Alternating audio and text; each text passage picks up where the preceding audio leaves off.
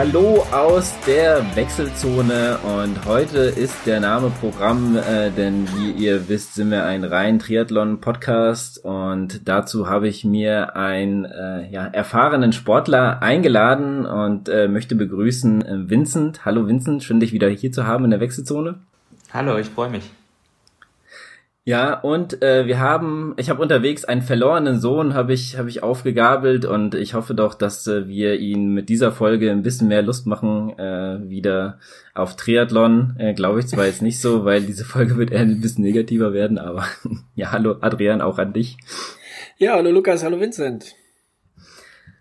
Ja, schön euch beide äh, hier zu haben, denn wir haben hier äh, Erstmal zum Anfang haben wir erfreuliche Themen. Wir werden gleich darüber sprechen, äh, über Vincents äh, Erfolgsserie, muss man ja schon mittlerweile sagen. Und äh, dann ähm, ja, haben wir noch ein etwas äh, kontroverses Thema, was ich, was mich sehr beschäftigt und äh, dazu kommen wir aber später. Ähm, gut, ähm, Vincent, wie geht's dir denn? Ähm, du warst jetzt am Wochenende, warst ja mal wieder unterwegs in, in ähm, Chiemsee oder äh, Chiemsee, ja was? Genau, Chiemsee. Genau, der Chiemsee äh, Triathlon, ähm, da hast du mal wieder gerockt. Äh, wie geht's dir? Was machen die Beine? Mir geht's sehr gut, äh, ganz generell und auch die Beine, muss ich sagen, sind jetzt schon wieder, fühlen sich relativ gut an. Ähm, Rennen ist jetzt ja auch schon vier Tage her. Ähm, eben gerade eine lockere Runde Rad gefahren, da hat sich alles schon wieder relativ, relativ gut angefühlt. Nee, mir geht's, mir geht's rundum gut. Genau, das äh, ist äh, sehr erfreulich, aber muss man natürlich sagen, du hast das Ding auch gerockt, äh, hast natürlich äh, auch äh, wieder mal einen Erfolg gefeiert, ähm, aber auch vor nicht so allzu langer Zeit hast du einen vielleicht deiner größten Erfolge gefeiert, Deutsche Meisterschaft in deiner Altersklasse gewonnen. Ja, das war schon äh, ein ganz besonderes Rennen für mich und irgendwie mit dem Titel denke ich auch, dass es so auf dem Papier wahrscheinlich der größte Erfolg bis, bislang war.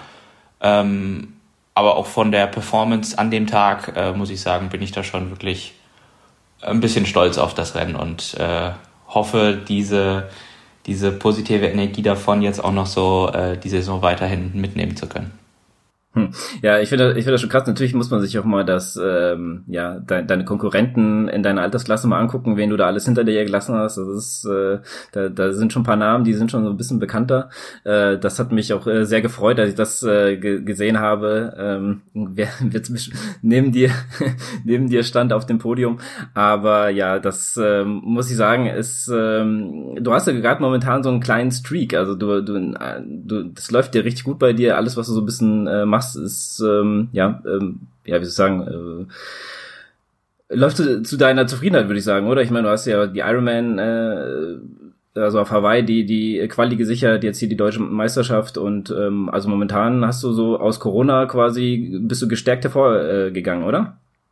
Ja, ich glaube, das das kann man so sagen. Um, und ich sag mal, umso mehr äh, glücklich war ich auch über den Ausgang des Rennens äh, in Ingolstadt, zumal ich äh, vor dem Rennen mir noch nicht ganz so sicher war, dass es zumindest an dem Tag schon so gut laufen wird, weil so die unmittelbare Vorbereitung eigentlich nicht äh, 100% so gelaufen ist, wie ich mir das vorgestellt hatte und ja ganz äh, generell auch eigentlich meine Highlights eher später in der Saison äh, dieses Jahr liegen. Von daher, ich habe noch nicht mal, sagen wir mal, 100% damit gerechnet, an dem Tag schon ähm, wirklich in, in Topform sein zu können dass das dann trotzdem äh, schon so gut lief, dass äh, ja, das macht es umso besser. Also ich hatte hm.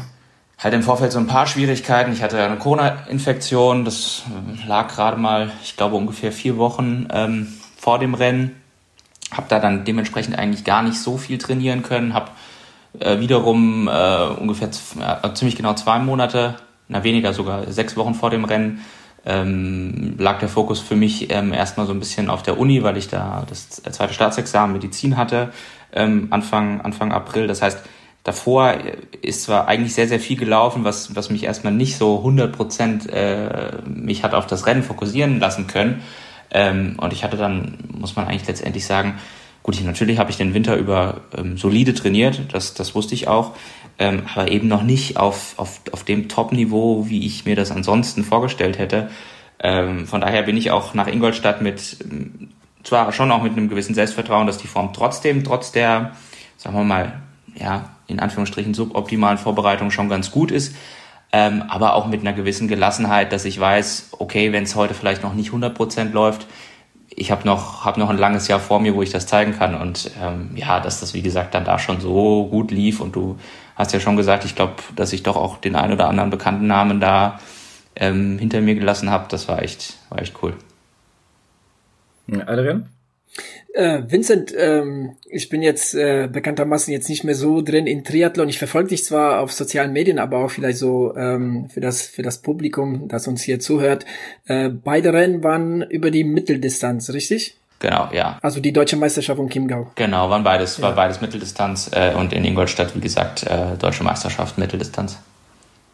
Genau, genau, genau. In welchem Abstand waren die beiden voneinander? Das waren, jetzt, genau, war waren jetzt genau vier Wochen. Also ähm, vier Wochen. Äh, ja. Chiemsee, wie gesagt, am, am letzten Wochenende und äh, Ingolstadt am, am letzten Maiwochenende. Okay, ja. Sehr cool. Ja, Lukas, weiter. ja, ähm, wie äh, sehen denn deine weiteren ähm, Saisonpläne denn aus? Also ich meine, Hawaii steht ja wohl ganz oben. Äh, bereitest du dich jetzt schon drauf vor oder wolltest du gerne noch irgendwo anders starten? Ja, also ich habe, ähm, ich hatte ja das Glück, dass ich mich äh, schon im letzten Jahr qualifiziert hatte. Das heißt, dieses Jahr irgendwie die, die, die den Stress mit der Quali aus dem äh, schon mal schon mal weg hatte. Ich habe dann im letzten Jahr lange überlegt, ob ich trotzdem im Vorfeld dieses Jahr schon eine Langdistanz mache oder nicht. Ähm, habe mich letztendlich dafür entschieden, äh, dieses Jahr keine Langdistanz vor Hawaii zu machen. Wir hatten ja auch im letzten Podcast so ein bisschen geredet, aber hatte ich ja gerade hatte ich ja gerade das Rennen in Polen hinter mir und habe auch ein bisschen berichtet, was mir ja auch damals auch mental die Ironman-Vorbereitung schon irgendwie auch an Körnern gezogen hat. Und deswegen haben wir uns eigentlich, also ich mich zusammen mit meinem Trainer auch ähm, verständigt, dieses Jahr keine äh, Langdistanz vor Kona zu machen und wirklich dann, ähm, was die Langdistanz angeht, da den vollen Fokus darauf zu legen. Ansonsten halt eben einige Mitteldistanzen davor. Ähm, ich habe jetzt Ingolstadt gemacht, habe äh, den Chiemsee-Triathlon am Wochenende gemacht vor Hawaii kommt eigentlich äh, jetzt nur noch ein Rennen, äh, Frankfurt City Triathlon, auch ähm, über die halbe Distanz. Da muss ich sagen, freue ich mich aber auch sehr drauf, so ähm, ja, mehr oder weniger vor der Haustür äh, mal ein Rennen zu machen, was ja in der Spitze auch immer sehr, sehr gut besetzt ist. Und dann zu gucken, was geht. Und äh, sprich, bis dahin habe ich jetzt nochmal eigentlich sechs gute Trainingswochen ähm, vor mir hoffentlich und äh, eben dann nach äh, dem Frankfurt City Triathlon, der Anfang August ist, dann auch nochmal ja, fast zwei Monate. Ähm, und die werden dann, dann voll in der, ähm, der Langdistanzvorbereitung für, für Kona und Hitzeadaptation und allem drum und dran gewidmet werden. Hm. Ja, vor allem mit den äh, positiven äh, Erfahrungen der letzten Wochen kann man da ja auch, äh, glaube ich, beruhigt ähm, nach, nach Kona schauen. Und ich glaube, du weißt ja, in Kona, äh, in Kona äh, das erste Jahr gewinnt man da eh nicht, von daher. jeder, der da startet, muss aber erstmal äh, einen dritten Platz machen oder so. Hat mich letztens irgendwie was gewundert, dass äh, sogar Anne Haug mal einen dritten Platz gemacht hat. Ähm, aber dazu äh, später. Ähm, was ich, äh, was ich gerne von dir wissen wollte, ist, ähm, wie, wie liest denn das, das Jahr für dich jetzt so? Also ich meine, so seit Januar bis jetzt äh, konntest du da ungehindert äh, trainieren. Du hast auch schon erwähnt, dass du einmal ähm, Corona-Erkrankung dieses, dieses Jahr hattest. Ähm, wie lief da so äh, die Vorbereitung bis jetzt?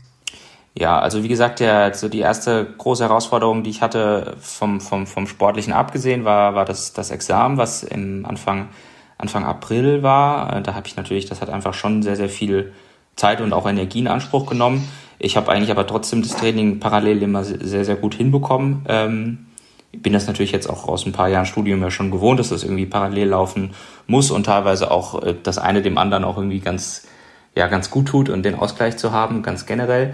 Von daher, ich würde sagen, dass ich den Winter eigentlich sehr, sehr solide durchtrainiert habe, auch wenn ich äh, teils sehr lange Tage hatte mit, mit, mit dem Lernen für das Examen ähm, und der Vorbereitung. Natürlich dann so die, die, die letzten Wochen vor dem Examen, äh, dann Ende März, äh, Anfang April, wo dann normalerweise die Umfänge nochmal noch mal mehr werden. Da konnte ich dann sicherlich nicht ganz äh, äh, zumindest den Umfang trainieren, den ich sonst in, in der Zeit ähm, gemacht hätte. Das war für mich aber ehrlicherweise auch kein, äh, ja, nicht so schlimm, wohl wissend, dass ja irgendwie meine Saison-Highlights dann, wie gesagt, erst, erst spät in dem Jahr liegen und es dann vielleicht auch manchmal ganz gut ist, wenn man, ähm, ja, die, die so die, das, der absolute Zuspitzen der Form so ein bisschen äh, herauszögert, damit man eben auch im, im Oktober noch topfit ist. Das Einzige, was dann halt doof war, dass ich dann vier Tage nach dem Examen dann mit, äh, mit Covid flach lag ähm, das war natürlich dann ein blödes Timing, weil ich wollte dann äh, eben danach nochmal auch in der Vorbereitung für Ingolstadt äh, doch äh, im Training eine Schippe draufpacken. Das war dann natürlich erstmal genau andersrum. Ähm, auch wenn im Nachhinein mein Verlauf äh, total glimpflich war, aber trotzdem äh, habe ich dann, dann zehn Tage äh, komplette Ruhe eingelegt und danach wieder langsam ins Training reingefunden. Ähm, hat mich langfristig nicht, nicht behindert, aber natürlich zwei, drei Wochen Training ähm, sind irgendwie dann doch draufgegangen zu einem Zeitpunkt, wo ich das zumindest mental auch gar nicht wollte. Ähm, ja, aber äh, seitdem äh, läuft das Training super. Ähm, also äh, sowohl körperlich, aber auch mental. Ich muss sagen, das ist, glaube ich, auch jetzt aktuell so der, der ein großer Teil des, dessen, dass es wirklich gut läuft, dass ich so mental voll bei der Sache bin, richtig viel Spaß dabei auch habe, dass das ja und irgendwie auch so die die ähm, die nötige Lockerheit und ja, das hoffe ich, dass ich mir das äh, für die nächsten Rennen weiterhin so bewahre, weil weil weil so läuft es einfach gut. Äh, Vincent, so in Nachbetracht Nachbetrachtung äh, der Ergebnisliste jetzt gerade aus Ingolstadt bei der deutschen Meisterschaften, wo wirklich ne, äh, ja, du starke Konkurrenz hattest, ähm, was, was war so, ja, so, sage ich mal, so das Aha-Erlebnis oder, oder so vielleicht so die, die Disziplin, wo du sagst, okay, boah, da, da lief's ja richtig Bombe, aber du bist ja, ne, du bist ja bekanntermaßen ähm, richtig guter Allrounder, aber so, ich glaube, so das Radfahren, das, ne, das sticht da noch so ein bisschen hervor. Ähm, aber was war so deine, aus deiner Sicht so, so, ähm, so dein Aha-Erlebnis oder so, so dein Takeaway? Ja, also ich, ich glaube, wie du sagst, das, das Radfahren ist ja schon meine Stärke und äh, das lief halt in Ingolstadt wirklich besonders gut. Ähm, und das habe ich eigentlich auch schon gleich im Rennen gemerkt. Äh, äh, auch von den Zahlen her, dass das einfach äh, richtig gut lief und hat dann hat sich dann auch im Ende bestätigt. Ich hatte hatte dann in Ingolstadt äh, auch die die schnellste Radzeit insgesamt, also auch mit den Profis ähm, im Feld und äh, das war das war der Grundstock für für den Erfolg. Ähm, was aber vielleicht so, wenn du sagst, so was war für mich so das Aha-Erlebnis oder so, auch das, was ich daraus mitnehme aus dem Rennen, ähm, das war vor allen Dingen auch, ich weiß nicht, ob ihr das äh, mitbekommen habt oder mitverfolgt habt, die, die, die Bedingungen an dem Tag waren ja extrem hart. Also es hat, äh, äh, es war sehr kalt an dem Morgen. Das, das war auch schon aus dem Wetterbericht ähm, ersichtlich, dass es wohl sehr kalt wird. Ähm, aber dann hat es auch noch äh, wieder erwartend während dem Radfahren richtig angefangen zu regnen und äh, wirklich dann starker Regen bei 7, 8 Grad und es wurde richtig, richtig kalt. Ähm, ich habe eigentlich immer mit Kälte, zumindest im Rennen, nicht so viel Probleme. Oder das war meine Erfahrung, dass ich dann in, in der Vergangenheit, ähm, auch wenn es kalt wurde, damit trotzdem ganz gut umgehen konnte. Aber es wurde wirklich richtig kalt und äh, ich habe zum Beispiel ab der, ab, der, ab der Hälfte des Radfahrens nichts mehr trinken können, weil ich die Radflasche nicht mehr mit den Händen greifen konnte. Und äh, im, im Nachhinein ähm, ist es wohl auch so gewesen, dass insgesamt fast die Hälfte der, der Teilnehmer über die, Mittel, über die Mitteldistanz das Rennen beendet haben. Und ähm, ich hatte, auch wenn das Radfahren so gut lief, habe ich trotzdem, ähm, ich hatte eine gewisse, eine gewisse Lücke nach dem Schwimmen auf die ersten meiner Altersklasse. Äh, das wusste ich auch und war auch immer gut informiert, wie die, wie die liegen. Und dadurch, dass die Strecke eine Wendepunktstrecke war, ähm, hat man seine Konkurrenz auch immer im Auge gehabt. Und ich habe gemerkt, dass ich die Lücke, ähm, die, dass die Lücke kleiner wird nach vorne. Aber mir ist es nicht gelungen, auf dem Rad die Lücke nach ganz vorne in meiner Altersklasse komplett zu schließen. Und ähm, das ist dann ja schon oft, das ist oft für mich so ein, so ein Moment, äh, normalerweise, wenn ich die Rennen gewinne, dann führe ich nach dem Radfahren. Ähm, das ist eigentlich, in den meisten Fällen ist es so, dass ich dann ähm, den, den Vorsprung dann hoffentlich beim Laufen irgendwie verteidige, aber ähm, e-, eben wenn ich gewinne, dann, dann, dann habe ich irgendwie die Führung auch auf dem Rad übernommen. Und ich wusste, dass der, der, der, der zu dem Zeitpunkt noch weiter vor mir war, auch bekannt guter Läufer ist. Also ich sag mal so, eigentlich hätte ich auf dem Papier nicht die, ähm, ja, das, das, das hundertprozentige Vertrauen daran, dass ich die Lücke dann im Laufen noch zumache. Aber da die Bedingungen so, so schwer waren und ich das gemerkt habe, dass das, dass das mir auch zugesetzt hat, die Kälte, und ich habe dann einen kurzen Moment gehabt, wo ich, wo ich gedacht habe, oh, jetzt die Lücke kriegst du nicht mehr ganz zu, das wird wohl sehr, sehr schwer mit dem Sieg heute. Aber dann habe ich irgendwie auch gedacht, naja, das ist gerade so hart hier, keine Ahnung, wie hart es den anderen fällt. Und die Wahrscheinlichkeit, dass der ein oder andere, der da vorne ist, eben noch mehr leidet als ich, die ist groß. Und ich glaube, so diese mentale Einstellung, die ich da hatte, ähm, die hatten mir dann letztendlich auch zu dem Sieg verholfen, weil so ist es dann auch, so hat sich dann auch bestätigt. Ja, ich bin dann im Laufen eben völlig unbeirrt äh, dann, dann an die Sache rangegangen, habe mein Ding gemacht, habe mein Tempo durchgezogen und ähm, es war dann scheinbar auch so, dass, dass, dass einigen äh, von den Jungs, die vor mir waren ähm, und in meiner Altersklasse eben, eben allen, äh, die vor mir waren, das dann noch härter ähm, ergangen ist als mir und ich habe dann die Führung nach, ähm, ja, ich glaube, drei, vier Kilometer beim Laufen übernommen ähm, und nach Hause gebracht. Ähm, ja, und deswegen, ich glaube, so von dem, was ich mitgenommen habe, das war, war wahrscheinlich vor allen Dingen diese, diese mentale Einstellung, ähm, bis zum Schluss daran zu glauben, sich vielleicht gar nicht einfach so viel Gedanken zu machen, so beirren zu lassen und sein Ding zu machen und dann eben äh, gucken, was am Ende bei rauskommt. Und ähm, gut, dann hatte ich die Führung und dann, dann war natürlich, äh, war trotzdem für mich so den gesamten Halbmarathon äh, dann, als ich dann in der, in der Position des Gejagten war, weil von hinten kamen noch ein paar andere an, äh, zum Beispiel der Simon Müller äh, wird euch vielleicht was sagen, der ja als extrem guter Läufer bekannt ist. Ich weiß noch, ähm, vor ähm, inzwischen drei Jahren, als ich bei der 73 WM in Nizza war, da kam der irgendwann äh, kurz vom Ziel an mir vorbeigeflogen und ist damals auch äh, eine der schnellsten Zeiten inklusive der Profis gelaufen. Also ich glaube, äh, Tiefe 1,10, ähm, also wirklich ein abartig guter Läufer. Ähm, ich wusste nicht genau, wie weit er hinter mir ist, aber ich wusste, ähm, der kann eben auch eine große Lücke zulaufen, weil er einfach extrem gut läuft.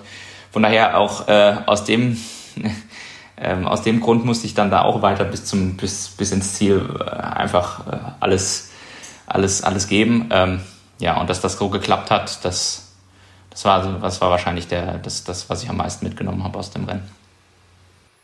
Ja, krass. Also das mit den Bedingungen war mir jetzt gar nicht so klar, aber der jetzt erklärt sich für mich ähm, so die wirklich heftig hohe DNF-Quote in der Ergebnisliste. Ja, ne? ja. Weil ich habe ja vorher ähm, mal reingeschaut und ich habe mich gefragt, wow, Wahnsinn, was, was, was haben da Leute aufgegeben? Das ist ja richtig krass. Aber okay, jetzt, jetzt äh, wird das Ganze rund, jetzt macht das auch Sinn. Aber es ist schon natürlich, äh, sind natürlich heftigste Bedingungen. Das macht ja natürlich dein dein Erfolg noch äh, dann noch etwas etwas größer. Ja.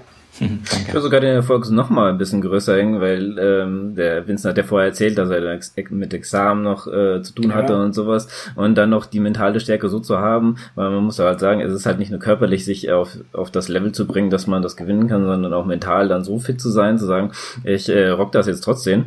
Ähm, das, das, also ich finde das schon äh, echt krass, dass du das da so knallhart durchgezogen hast und ähm, man lernt da natürlich auch draus, oder? Also ich meine, das ist ja, ähm, also jedes, jedes Rennen ist natürlich so ein äh, Learning Learning, aber man sieht auch, äh, wenn ich wenn ich das so und so angehe, dann äh, reicht kann das auch reichen. Eben, das, das muss ich auch sagen, das ist ja wirklich ein, ein Learning, ähm, auch ich sag mal manchmal äh, in so einem Trainingsprozess dann, ähm, dann macht man sich schon verrückt, wenn man eine Einheit äh, an einem Tag aus irgendeinem Grund ähm, ausfallen lassen muss. Und ähm, wenn man dann sieht, okay, selbst zwei Wochen kompletter Trainingsausfall eigentlich in der entscheidenden Trainingsphase äh, vor so einem Rennen, ähm, selbst das lässt sich gut kompensieren und ich, das, äh, das ist sicherlich eine Erfahrung, dass man auch mal wann anders vielleicht mit ein bisschen mehr Gelassenheit dran gehen kann, wenn mal aus welchem Grund auch immer äh, irgendein Training ausfallen muss. Ja, ähm, dann danke ich dir jetzt schon mal für deine Erzählung, weil es äh, macht mir immer äh, Freude, dir zuzuhören, deine Rennen und ähm, also auch das letzte Interview hat mir so viel Spaß gemacht und so. Ich habe das noch vielen Leuten empfohlen, äh, weil du auch ein, ein Mindset an, an Tag legst und auch, äh, dass, dass viele da auch ein bisschen eine Scheibe abschneiden können. Es ist halt einfach ähm, auch wichtig, äh, klar im Kopf zu sein und nicht immer alles zu bestürzen und so. Lukas schon, hat schon die Ausschreibung für die kommenden Triathlon-Events offen. genau. Äh, ich bin kurz davor, äh, mich endlich in Kaskais anzumelden. Nein, ähm, wir hatten ja schon ein bisschen erwähnt, äh, du hast dich letztes Jahr für Kona qualifiziert. Ähm, das äh, Rennen vom letzten Jahr wurde ja jetzt im äh, Mai quasi in Utah nachgeholt, damit äh, das mal so ein bisschen entzerrt wird äh, für die ganzen Qualifikanten, die sich jetzt schon über, über die Jahre, wo es nicht stattgefunden hat, äh, zu ähm, ja, äh, zu, zu entzerren, denn auch in Kona dieses Jahr findet es ja schon am Donnerstag äh, statt. Das müsste der fünfte sein. Äh, ja, Moment, ich hab's gerade. Äh, ja. Ich guck gerade mal nach. Ähm, jetzt reagiert natürlich mein. Ähm, Am 6. und am 8. Am 6. genau. Am 6. und am 8. Also am 6. sind, glaube ich, die Frauen dran und am 8. sind dann die Männer dran. Oder für die Altersklassenathleten ist das da ein bisschen gemischter, glaube ich. Aber ich glaube, du, dein Altersklassenslot ist, glaube ich, trotzdem am Samstag. Ja, da sind wir leider bei einem, bei einem wunden Punkt. okay. mein, Slot ist der, mein Slot ist am Donnerstag. Ähm, ah, ah. Aus mir nicht ganz ersichtlichen Gründen äh, diese Aufteilung. Ähm, ja, es ist ja, es ist ja so, dass, also zum Beispiel bei der 73 WM ist es jetzt ja schon seit einigen Jahren so, dass das Rennen auf zwei Tage aufgeteilt ist. Und dort ist es eigentlich immer so, dass es einen Frauentag und einen Männertag gibt. Mhm. Das haben sie jetzt auf Hawaii nicht gemacht, weil ähm, einfach, ja, immer wenn, wenn Frauen und Männer sind nicht ähm, von der von der Anzahl gleich stark und ähm, die wollten das wohl 50-50 aufteilen, ähm, weil ja einfach die, die Masse an Athleten so das Begrenzende war.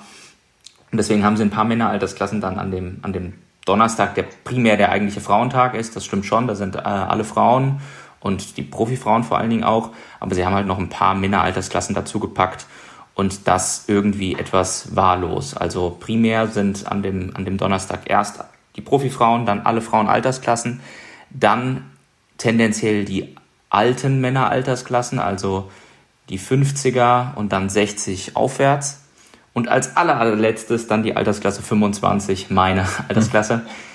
Das ist mir, muss ich wirklich sagen, nicht, ich verstehe das nicht. Ähm, ich finde es auch sportlich nicht nachvollziehbar, weil äh, die Altersklasse 25 ist ja schon eine der schnellsten. Also die 25 und dann 30, 35, das sind, sind erfahrungsgemäß die schnellsten Altersklassen. Warum die dann ganz am Ende des Frauentags ähm, starten, wo es ja auch dann schlichtweg so sein wird, dass wir den gesamten Tag mehr oder weniger überholen werden.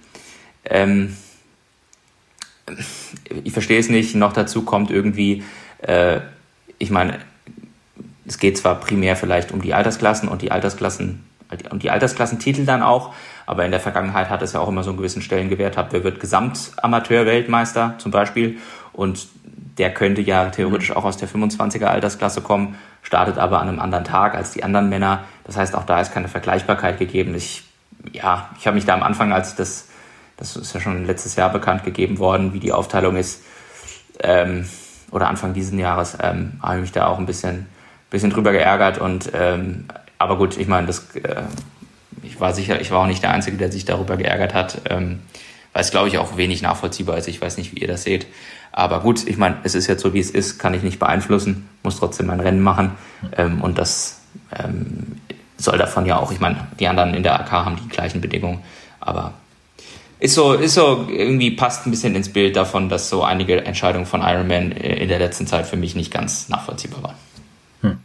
Aber da wären wir schon ja mittendrin im Thema, gell? weil ich meine, so das ganze Thema Ironman und Hawaii, so ist das, ich finde schon seit seit äh, äh, ja paar Wochen oder vielleicht sogar Monaten schon etwas schwierig.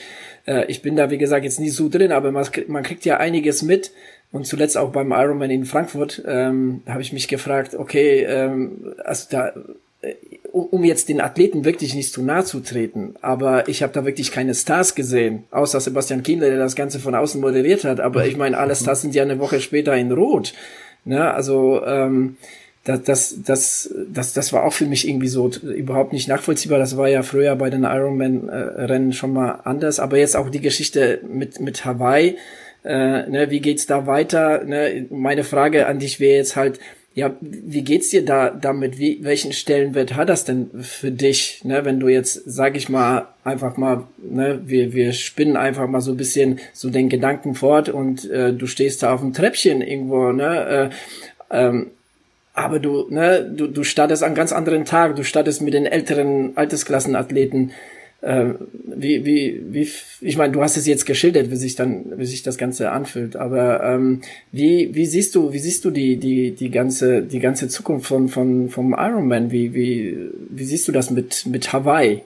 Ja, bevor, bevor Wilson, bevor du antwortest, möchte ich gerne nochmal die, die Zuhörerinnen, äh, die es vielleicht nicht mitbekommen haben, nochmal ins Bild holen. Es geht ja eigentlich so ein bisschen darum, dass Ironman also die Firma Ironman und Hawaii, also Kona jetzt an sich der Ort, äh, dass die momentan so ein kleines Battle sich liefern, äh, wie es weitergeht mit im Ironman auf Hawaii mit der mit der das Weltmeisterschaft, weil ähm, ja. naja gut ungleiches Battle sagen wir es mal das, so, äh, weil ja. Ironman, ich sage jetzt einfach mal meine Meinung, erpresst äh, Kona, weil die auf zwei Tage es aufteilen wollen, dieses dieses Jahr halt auch machen und es sollen über 5000 Athleten sollen dann halt an dem Tag da starten, was das natürlich für äh, ja Nebenwirkungen da so äh, mit mit sich bringt. Äh, werden wir nachher noch ein bisschen genauer eingehen, wie zum Beispiel jetzt Hotels.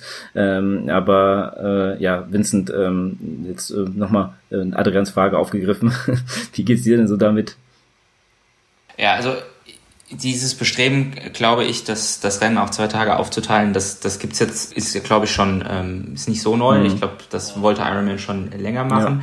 Ja. Äh, es gibt auch, denke ich, einige, auch in der Vergangenheit, ähm, hat schon einiges dafür gesprochen, das Rennen aus sportlicher Sicht aufzuteilen. Äh, ich meine, wenn man sich Bilder von den vergangenen Jahren teilweise auf der Radstrecke anguckt in der Mitte des Amateurfeldes, äh, da hat es zum Beispiel mit der 12 Meter Windschattenregel recht wenig zu tun gehabt und das lag noch nicht mal an der an der fehlenden Fairness mancher Athleten, sondern schlichtweg auch der Tatsache, dass es nicht anders ging, weil die Strecke so voll war, die Leistungsdichte so groß ist und einfach ähm, das Rennen hätte entzerrt werden müssen. Von daher ähm, hat da schon auch ein bisschen was dafür gesprochen, das Rennen auf zwei Tage zu verteilen. Ich war auch immer mein, mein Stand, dass, das, dass die, die Locals in Kona aber nicht wollten, ähm, dass ihnen zwei Tage lang äh, die Insel irgendwie äh, da quasi ähm, lahmgelegt ist. Ähm, das ist ja auch irgendwie verständlich ähm, aus deren Perspektive. Die haben ja nicht nur die Triathleten, die da kommen, da ist ja das ganze Jahr, äh, werden die ja von Touristen bevölkert. Da, da, da kommen manche in der Zeit gar nicht zur Arbeit, gell? Ja, ja. Weil da sind einfach die Straßen gesperrt, die, die können einfach, die müssen sich an den Tagen frei nehmen, wo das Ganze stattfindet. Gut, ich meine, solche, solche, solche Konflikte zwischen einzelnen ähm, ähm, Bewohnern und äh, der, der und Großveranstaltungen, das gibt's ja überall. Ähm, mhm. Ja, gut, was natürlich dann in diesem Jahr erschwerend dazukommt, und das muss man ja auch irgendwie, dafür kann ja Ironman erstmal auch nicht unbedingt was, um mal ein bisschen auch eine Lanze für die zu brechen, dass jetzt ja einfach so viele Qualifizierte sich angestaut haben über die zwei Kona-Absagen. Ähm, die waren Corona-bedingt. Ja, ich meine, es sind ja Qualifikanten von 2019 noch da, also ähm, aus der zweiten Saisonhälfte 2019 noch. Ähm, dann haben ja bei weitem nicht alle äh, quasi die Möglichkeit wahrgenommen, in St. George zu starten, was ja eigentlich auch von Ironman eher kulant war, dass sie einem die Option gegeben haben, entweder St. George oder Hawaii, weil für mich zum Beispiel kam nur Hawaii in Frage und da war ich sicherlich nicht der Einzige. Und dann mussten sie natürlich jetzt ja irgendwie ihre, ihre Plätze unterbringen. Und dadurch, dass es in den vergangenen Jahren schon eigentlich zu voll für einen Tag war, war es klar, dass sie sich irgendwas einfallen lassen mussten, um das auf zwei Tage zu strecken. Was halt dann nicht klar, also was mir dann halt nicht klar ist oder was ich nicht nachvollziehen kann, ist, dass zum Beispiel jetzt in diesem Jahr trotzdem wieder Slots aufgestockt wurden. Also eigentlich wurde ja für die Rennen äh, Frankfurt und so weiter, wurden die Slots nach letztem Jahr massiv gekürzt, was ja auch Sinn gemacht hat, weil einfach schon so viele Qualifikationsplätze da waren und man nicht noch mehr reinholen wollte. Ich glaube, in Frankfurt gab es nur, waren jetzt nur, na, ich will jetzt nicht lügen, aber eigentlich nur 30 Plätze oder sowas in, um den Dreh äh, angedacht. Und Ironman hat jetzt kurzfristig für dieses Jahr die Slots doch wieder aufgestockt für Rennen wie Frankfurt zum Beispiel. Ich glaube, jetzt gab es doch wieder 60. Ähm, und ich meine, ja, da richtig. gibt's nur einen Grund für, ja, und das ist, das ist Profit, äh, weil mhm. einfach jeder, der dorthin fährt, schon mal ganz klar äh, sofort die 1100 Dollar Startgeld bezahlt und das ist Ironman wohl auch nach der Pandemie äh, mehr wert, als dort ein angenehmes, faires Rennen zu haben.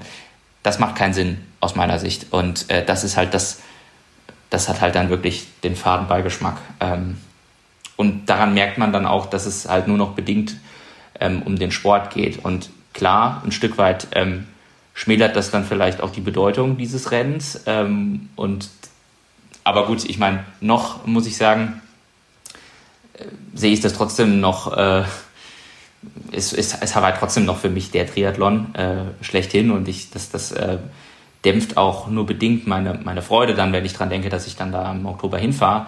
Aber äh, wenn ich es ganz äh, nüchtern und objektiv betrachte, dann ist das natürlich schmälert es das eigentlich. Hm. Ja, ich würde gerne nochmal Adrian gleich mit ins Boot holen, kann er, weil Adrian mich da auf die Slotvergabe in Frankfurt mal aufmerksam ge gemacht, weil ich ähm, das halt auch sehr interessant finde. Eigentlich müsste Ironman ja bestrebt sein, die, die sich wirklich qualifiziert haben. Ich sage jetzt mal die ersten drei, bei drei, also in, in deiner Altersklasse zum Beispiel, äh, Vincent, äh, da, da, dass die, die ähm, den Slot annehmen, weil das sind die schnellsten aus Frankfurt gewesen. Ja, aber wenn man manchmal so guckt, ja, ich hab, hab das jetzt hier auf, in deiner Altersklasse M25 bis 29, ähm, 114 Leute äh, waren angemeldet. Okay. äh, drei Slots gab's und der 20. hat's angenommen. Wahnsinn, ja. Also ja, noch, noch der 20. hat's angenommen. Ja. Ich glaube, es hat schon der, der, der zweite zumindestens hat den Platz genommen, das habe ich gesehen. Ähm, aber wahrscheinlich ist dann der letzte Slot vom 20. Also ich denke mal, was dort auch ein Grund ist, ähm, ist sind die Kosten äh, für, für das Rennen. Und ich meine, nach Hawaii zu fliegen äh, war noch nie ein Schnäppchen, aber in diesem Jahr ist es extrem. Ähm, also ich habe selbst noch, ähm, ich, ich hatte ja das Glück, dass ich mich eben letztes Jahr schon qualifiziert hatte und mich also schon frühzeitig um Unterkünfte zum Beispiel kümmern konnte. Und selbst letztes Jahr im, äh, im September, wo ich gebucht habe, war es schon unheimlich schwer, was zu bekommen, was einigermaßen bezahlbar war.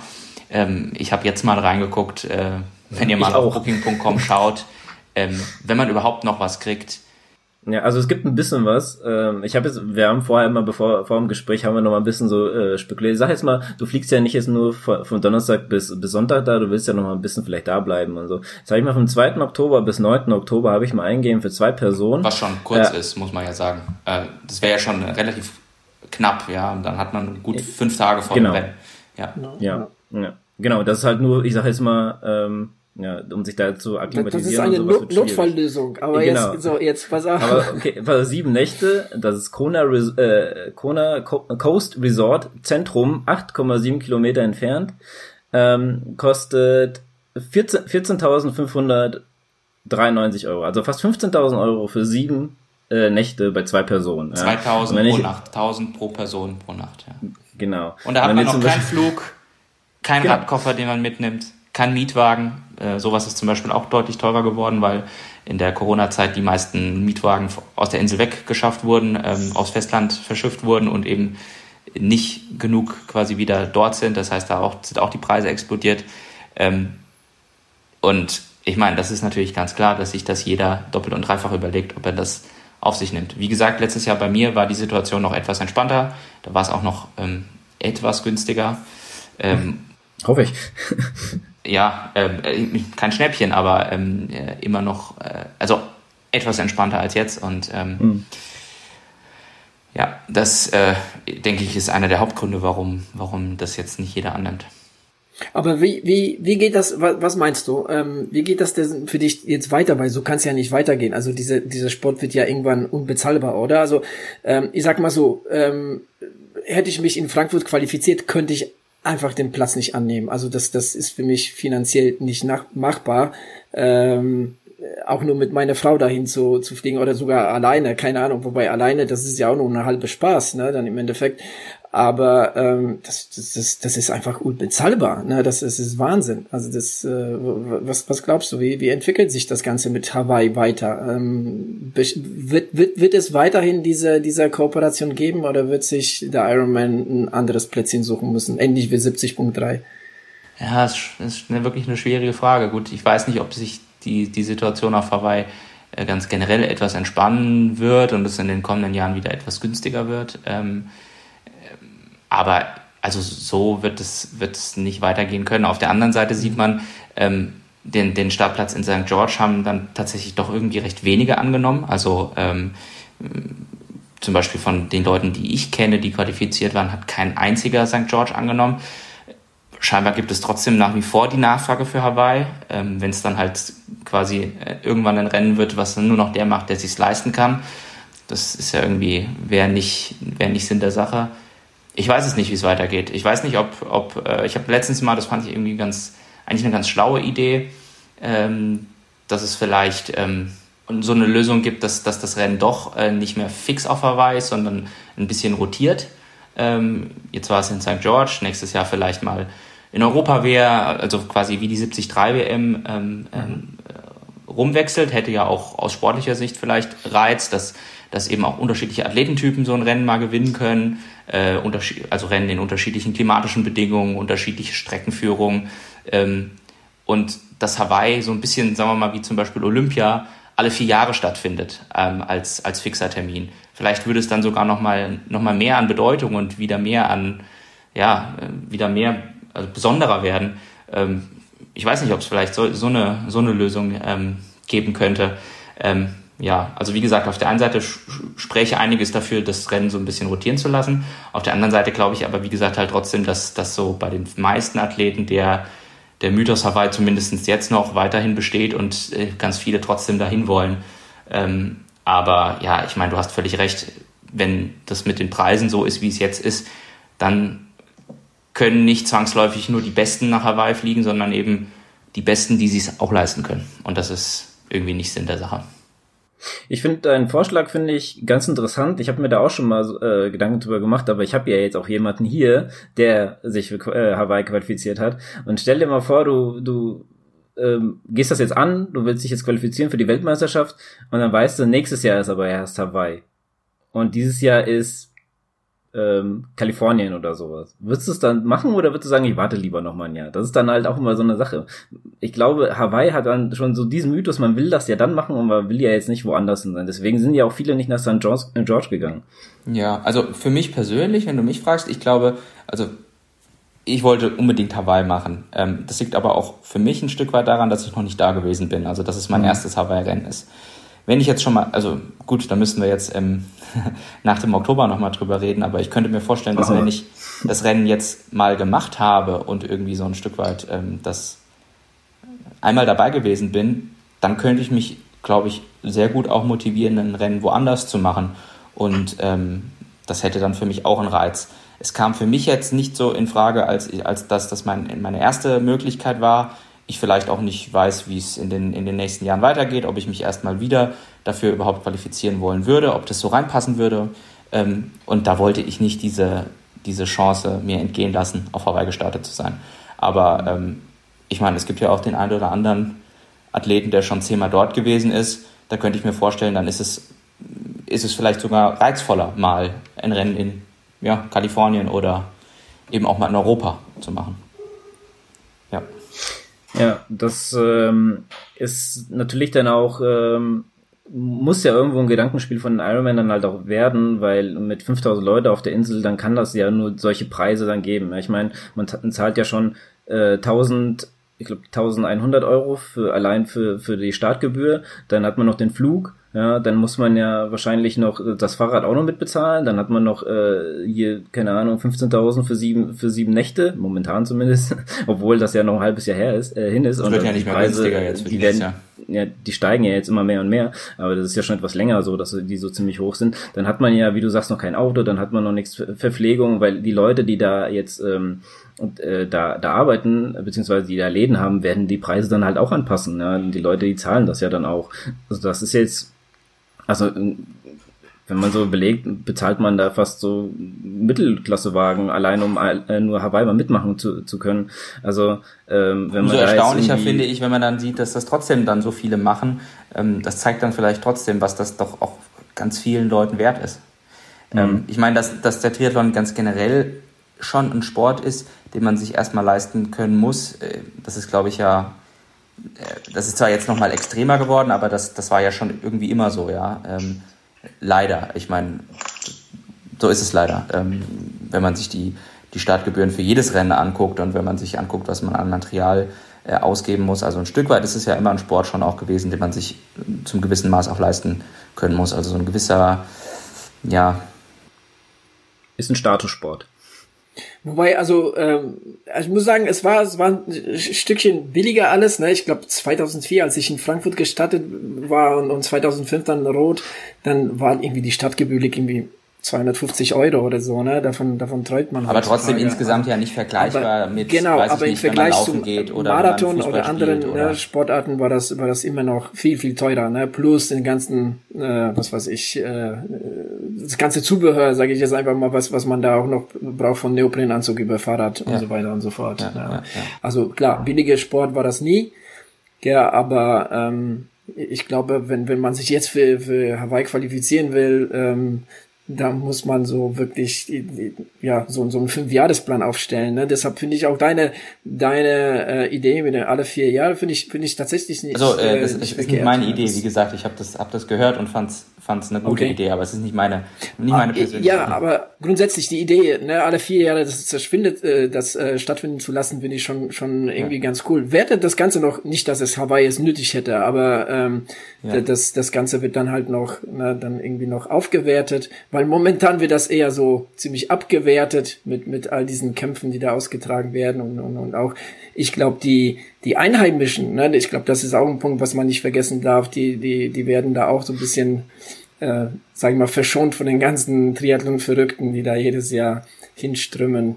Ja, und ich meine, man muss ja sagen, gut, ja. Äh, viele würden dann wahrscheinlich denken, die Einheimischen ähm, verdienen ja auch letztendlich Geld mit den Triathleten, die kommen. Auch, Weil man muss ja sagen, wenn sie nicht kommen, dann ist die Insel ja trotzdem voll mit, mit Touristen mhm. und so weiter. Also so, das ist ja auch nur be bedingt der Fall, ja. Ähm, von daher, ja, ja, ähm, wobei ähm, Kalua Kona ne, ist ja ist ja auch jetzt nicht so ähm, jetzt sage ich mal wie wie jetzt Honolulu, ne, da ja. da, da wo wo es wirklich ähm, die wo es wo es die Touristen es äh, äh richtig genau, hinzieht, ja. ne? Ja, ähm, da ist es mehr so Lava und das was wir alle so aus den aus den Hawaii Bildern kennen und äh, ja, aber nichtsdestotrotz ähm, äh, schwieriges, schwieriges Thema. Ich habe mich auch mit Lukas letzte Zeit äh, oft drüber unterhalten und, und vieles war mir erst gar nicht klar. Und diese, diese Preise, äh, also das, das war, das ist echt Wahnsinn. Also Hotel und all das ganze drumherum, also das ist, das ist der absolute Wahnsinn, was da, was da los ist. Also, ja, mal schauen. Also ich, ja, ich bin mal gespannt, auch wie es dort hm. einfach auch die Stimmung vor Ort, wie, wie das ja. dadurch beeinflusst ist, ja. Ob ähm, genau. Ja, bin ich gespannt. Ja. Aber wie gesagt, für ähm, mich, ähm, ich, ich, ich sehe auch diese ganzen Negativdinge, aber ein, ein, Stück weit muss ich für mich das auch jetzt ein, ein, ein bisschen ignorieren und äh, ähm, will auch erstmal nicht, dass das meine, meine Freude und meine Motivation darauf, darauf schmälert. Ich glaube, das wird es auch nicht. Von daher so ein bisschen, ich habe mich auch mit den ganzen Themen beschäftigt, ähm, sehr, sehr viel und äh, finde da vieles auch von negativ. Aber ich muss sagen, für mich persönlich muss ich das auch ein Stück weit ähm, ausblenden und ähm, mich auf mein Rennen konzentrieren. Ja, natürlich. Ja. Auf jeden Fall. Ich meine, du hast ja noch das Glück gehabt, dass du dich ja äh, noch äh, letztes Jahr qualifiziert hast und da so das alles ein bisschen festsuchen konntest im Vorfeld, weil du wusstest ja auch schon, du willst dahin. Ähm, ich glaube, das war dann so ein bisschen einfacher, aber für Leute, die jetzt äh, sich jetzt noch qualifizieren konnten, da muss man halt überlegen. Ja. Und selbst dort habe ich habe ich Szenen äh, miterlebt, um äh, ein bisschen was davon zu erzählen, wo ich äh, gesehen habe, dass, dass ähm, bei der Slotvergabe einzelne Athleten ihren Slot nicht angenommen haben, auch sehr, sehr gute. Also wie gesagt, da war es auch teilweise so, dass, dass Sieger oder ähm, zumindest Podiumsplatzierte der Altersklasse den Slot abgenommen, äh, abgelehnt haben und der nach, äh, nach hinten weitergerollt ist. Und da habe ich es miterlebt, wie Leute den Slot angenommen, äh, also abgelehnt haben und danach in Tränen ausgebrochen sind. Mhm. Ähm, wo ich mir auch gedacht habe, das waren wahrscheinlich Athleten so wie ich, die da lange drauf hingefiebert haben, da mal hinfahren zu können. Aber rational äh, wahrscheinlich die Entscheidung treffen mussten, das geht nicht. Ähm, mhm. äh, das waren teilweise auch äh, dann, ich war ja in Polen, äh, vielleicht auch Leute von dort, die vielleicht auch nochmal im Schnitt ein niedrigeres Einkommen als hier in Deutschland haben. Da gibt es vielleicht auch noch mal wenigere, die sich das leisten können als hier, sage ich jetzt einfach mal so. Ähm, mhm. Und ja, das ist das bitter und das hat dann irgendwie, hat nichts so mit dem eigentlichen Gedanke von Sport und Fairness und zu tun. Ja. Ja, man muss aber, man darf auch nicht vergessen, also es ist ja jetzt nicht nur, ja, ich zahle jetzt die Startgebühr und ich muss deinen Flug bezahlen, sondern es ist auch alles um uns herum teurer geworden. Ja, das Benzin ist teuer, das Butter explodiert hier und alles. Also es ist einfach, äh, es ist einfach Grund, äh, also Grundleben ist sozusagen äh, teurer geworden und da muss man sich halt dreimal überlegen, ob man das überhaupt dann halt mal machen kann. Und wenn halt ähm, ja demnächst äh, da jeder, ja, keine Ahnung, Arzt ist oder, oder äh, Anwalt oder so, dann auf der, auf der Insel. Weil ich meine, Iron Man macht's ja clever, ja, die machen jetzt, die, die stampfen jetzt immer mehr, ähm, immer mehr äh, Rennen aus dem Boden und es wird hier und da, äh, werden dann halt die Leute, ähm, die Möglichkeit gegeben, Iron zu finishen und, und vielleicht zu qualifizieren. Und es gibt halt überall Leute, die das die sich dann doch trotzdem leisten können, die das, diese Preise trotzdem bezahlen. Ja, das ist natürlich klar. Aber ähm, jetzt bin ich, ja, oder das habe ich auch äh, selber in einem anderen Podcast gehört und das fand ich eine sehr, sehr interessante Frage und da trifft äh, der Vincent genau drauf zu. Was passiert denn mit der, mit der, ähm, ja, mit denen, die nachkommen müssen? Ja, sagen wir jetzt mal die M18 bis 24 oder die M25 bis 29. Vincent, willst du dir die nächsten zehn Jahre äh, Hawaii leisten? Also ich glaube, das, das schafft kein Mensch, ja, sich diese Preise da zu leisten. Ja gut, äh, also zum Glück äh, muss ich es mir dieses Jahr quasi noch nicht selbst leisten und bin noch gesponsert von meinen Eltern, ähm, ohne die das nicht möglich wäre. Also natürlich, ich könnte mir das, wer könnte sich das sonst in, in dem Alter, in meinem Alter leisten? Äh, das ist, ich denke, dort werden alle auf die Unterstützung ihrer Eltern angewiesen sein, ähm, oder zu 95 Prozent. Und, und dann können sich dann vielleicht auch eher wieder die äh, M50 Plus äh, Banker und äh, wie auch immer äh, Triathlon-Klientel leisten. Ähm, ja, also nee, unter den Bedingungen könnte ich mir das natürlich, also könnte ich es mir überhaupt nicht äh, äh, leisten und äh, würde ich mir das auch bestimmt nicht die nächsten 20 Jahre leisten wollen, jedes Jahr, ja. Und wie er ja auch sagt, ich meine, man möchte ja auch ähm, weder sportlich noch von allem drumherum für vier Tage dahin fliegen, alleine, ohne Familie. Wenn man das ja schon macht, dann möchte man da ja eine gewisse Zeit sein, um sich zu akklimatisieren, ein gutes Rennen zu haben, vielleicht auch danach nochmal ein paar Tage da zu bleiben, um auch nochmal ein Stück weit Urlaub machen zu können. Man möchte irgendwie seine Family mitnehmen und insgesamt eine schöne Zeit dafür haben, weil es ist ja auch, äh, es ist, ich meine, es sind hohe Preise, es ist aber auch ein Riesenaufwand, ja, einfach. Ähm, und ja, also von daher ganz klar. Hm.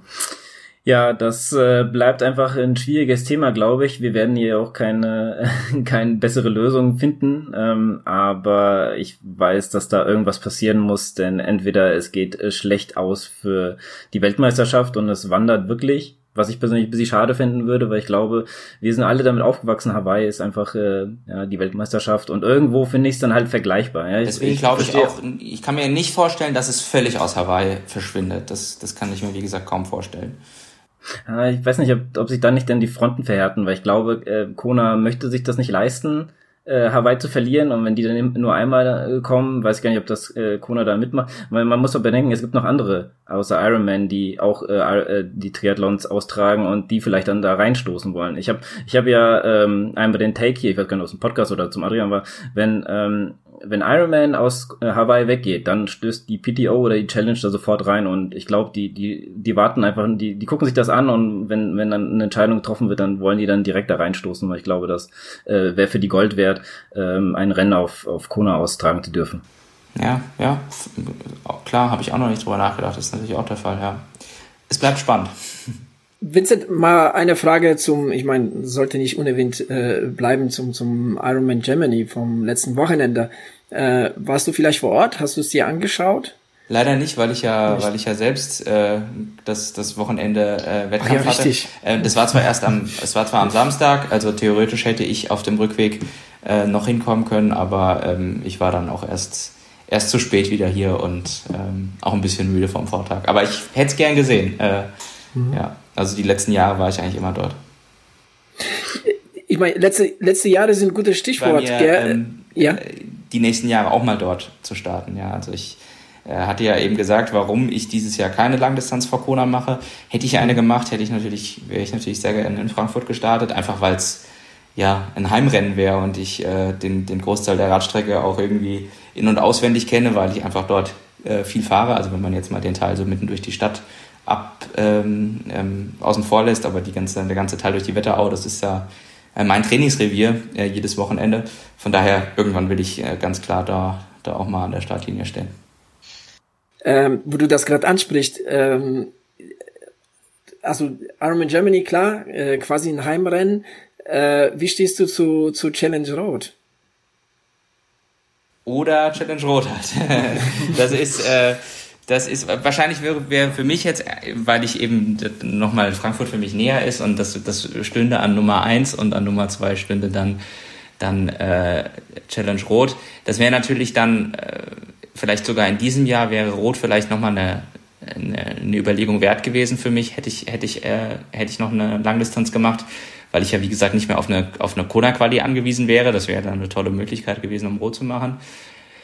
Ja, also das sind, das sind so die beiden äh, Rennen, die absolut äh, oben auf der Bucketlist stehen. Ja, das stimmt. Also ich könnte jetzt nicht sagen, äh, wo ich da, da mehr Lust drauf hätte. Vielleicht erstmal Frankfurt, weil, weil ich die Strecke ähm, dazu noch eine mehr Verbindung hätte. Aber ich glaube, Rot ist mindestens genauso toll und eben auch ein ganz gutes Gegengewicht zur, zur Ironman-Marke, mhm. sage ich jetzt mal definitiv. Ja, ich finde, ich finde, der Vincent hat auch gerade einfach die Antwort gegeben, warum so viele dieses Jahr in Rot sind und kaum einer in Frankfurt war, weil viele der Athleten haben schon ihre Startplätze. Genau, die, viele hatten die, schon, andere wollen nicht und ich genau. glaube auch andere. Naja, aber das Ding ist, das muss man auch dazu sagen und, und äh, das ist einfach schlechtes Management in Frankfurt, weil ich meine, ich habe ja, äh, ich habe ja damals Frankfurt gemacht zu Zeiten von Kodenk und der hat ja immer alles das, also äh, äh, nach Frankfurt geholt. Du, du hast gedacht, wenn du in Frankfurt äh, gestartet bist oder da an der Strecke standst, du hast gedacht, du bist in auf Hawaii, äh, vom, vom, zumindest von der Stadtliste her, ne, bei Frauen wie bei bei den Männern. Und das nimmt ja die letzten Jahre immer mehr ab. Ne? Also die das, das Management, was danach kam, also das, ich, ich weiß nicht, legt da nicht so viel Wert drauf. Und das macht natürlich Rot viel, viel besser. Also die sind seit Jahren haben sie wirklich gutes Starterfeld und ich muss, ich muss schlicht und einfach sagen, ich war von dem Starterfeld dieses Jahr in Frankfurt war ich schon ziemlich enttäuscht. Vor allen Dingen, äh, weil es ja auch der, dem Titel Europameisterschaft nicht ja, gerecht wird. Ja, genau. Ich meine, das ist ja, ja ich meine, da muss man sich, finde ich, auch wirklich fragen, was, was hat das noch für eine Berechtigung, überhaupt solche äh, Kontinentalmeisterschaften auszutragen, wenn das sowieso keine Relevanz hat, ja. Also das, ja. das Europameisterschaft ist, ähm, außer dass es dadurch vielleicht ähm, mehr Slots bei dem Rennen gibt äh, insgesamt und mehr, äh, ich weiß nicht, ich glaube, der Sieger bekommt mehr Preisgeld, als wenn es nicht eine Europameisterschaft wäre. Mhm. Aber ansonsten hat das ja sportlich überhaupt gar keine Relevanz. Also wer in Rot gewinnt, der hätte den Titel definitiv eher verdient und wahrscheinlich äh, gibt es auch andere Ironman-Rennen in Europa, die besser besetzt sein werden dieses Jahr, als es Frankfurt war. Ähm, ja, von daher, das finde ich auch, muss ich sagen, das ist fast schon, also zumindest im Profifeld nicht nachvollziehbar, dieser, dieser Titel Europameisterschaft. Ja, ja, also tatsächlich ähm, von den erst, äh, von den ersten drei in Frankfurt, klar, äh, den Denis Chevreau, den, den Gewinner, den, den Namen hat man schon mal gehört, Ne, aber äh, der Zweitplatzierte, der Pole und auch der Drittplatzierte, der, der andere Franzose, nie gehört von. Ich glaube, die haben ähm, trotzdem eine, eine, tolle Performance da gemacht. Also das definitiv man nicht, und der Sub 8. Also ja. War, aber ja, es ist nicht definitiv nicht das, das Starterfeld, was in Rot dieses Jahr sein wird. Also genau. Ich denke, wer, wer, wer Rot gewinnt, der hat äh, das ist, äh, also so wie jetzt gerade die, die, die, die Startliste ist äh, vielleicht äh, in der Spitze stärker besetzt, als es St. George war, weil da ja einige krankheitsbedingt kurzfristig raus mhm. mussten. Ja, da mussten leider sehr viele raus. Ähm, ja, um das hier nochmal abzuschließen, möchte ich euch einen Gedanken in, in, in den Kopf setzen, den der Vincent mir gerade so äh, näher gebracht hat. Das wäre, eine äh, Weltmeisterschaft in Frankfurt oder in Rot, das wäre doch mal äh, richtig krass, weil ich glaube, viele von uns würden ja nicht mal nach. Hawaii fahren, um sich das anzugucken, sondern äh, das hier in der Gegend zu haben, wäre ja mal, wäre einfach auch mal der Hammer. Ähm, würde mich auch freuen, obwohl ich, äh, glaube ich, dem Mythos Hawaii dann äh, immer hinterher trauern würde. Ja, ich meine, dadurch hätten es natürlich auch immer mal zumindestens äh, in dem ein oder anderen Jahr ähm, Athleten aus bestimmten Kontinenten mit der Anreise leichter und auch mhm. kostengünstiger. Mhm. Also ich meine, in dem Jahr, wo es in Europa wäre, wäre es für die Europäer dann günstiger wenn es in Amerika ist, ist es wieder für die Nordamerikaner günstiger. Und ich meine, Hawaii, da, da muss ja jeder irgendwie, da hat ja jeder eine lange Reise. Selbst, selbst aus Nordamerika äh, hast du ja eine lange Anreise nach Hawaii, mhm. wenn du. Ja. Ähm, also von daher, ähm, aus diesen ganzen Gründen logistisch gesehen, äh, hätte, es, hätte es viele Vorteile. Ja. Wir sind auf jeden Fall mal sehr gespannt, wie es da weitergeht. Ähm, wir bleiben da auf dem Laufenden und halten euch damit auch so mit auf dem Laufenden. Und ähm, ja, wir wünschen dir, Vincent, sehr, sehr viel Glück, drücken dir die Daumen und werden ganz klar beobachten, was du in Hawaii äh, treibst und hoffen, dass du äh, danach uns nochmal ein kleines Interview äh, gibst, das, äh, wie es für dich dann war. Sehr, sehr gerne und vielen Dank. Wir danken dir. Judy, äh, dann, dann verabschiede ich mich schon mal und gebe mal weiter an Adrian. Ja, Vincent, vielen Dank, äh, dass du mal wieder hier bei uns in der Wechselzone warst. Das macht immer wieder Spaß mit dir und äh, dir weiterhin äh, viel Erfolg auf deine schon sehr erfolgreichen äh, Triathlon-Karriere. Ja, mir hat es ja. auch immer wieder viel Spaß gemacht. Danke. Genau, damit sagen wir Tschüssi und äh, schön weiter Triathlon betreiben. Bis zum nächsten Mal. Ciao. Ciao.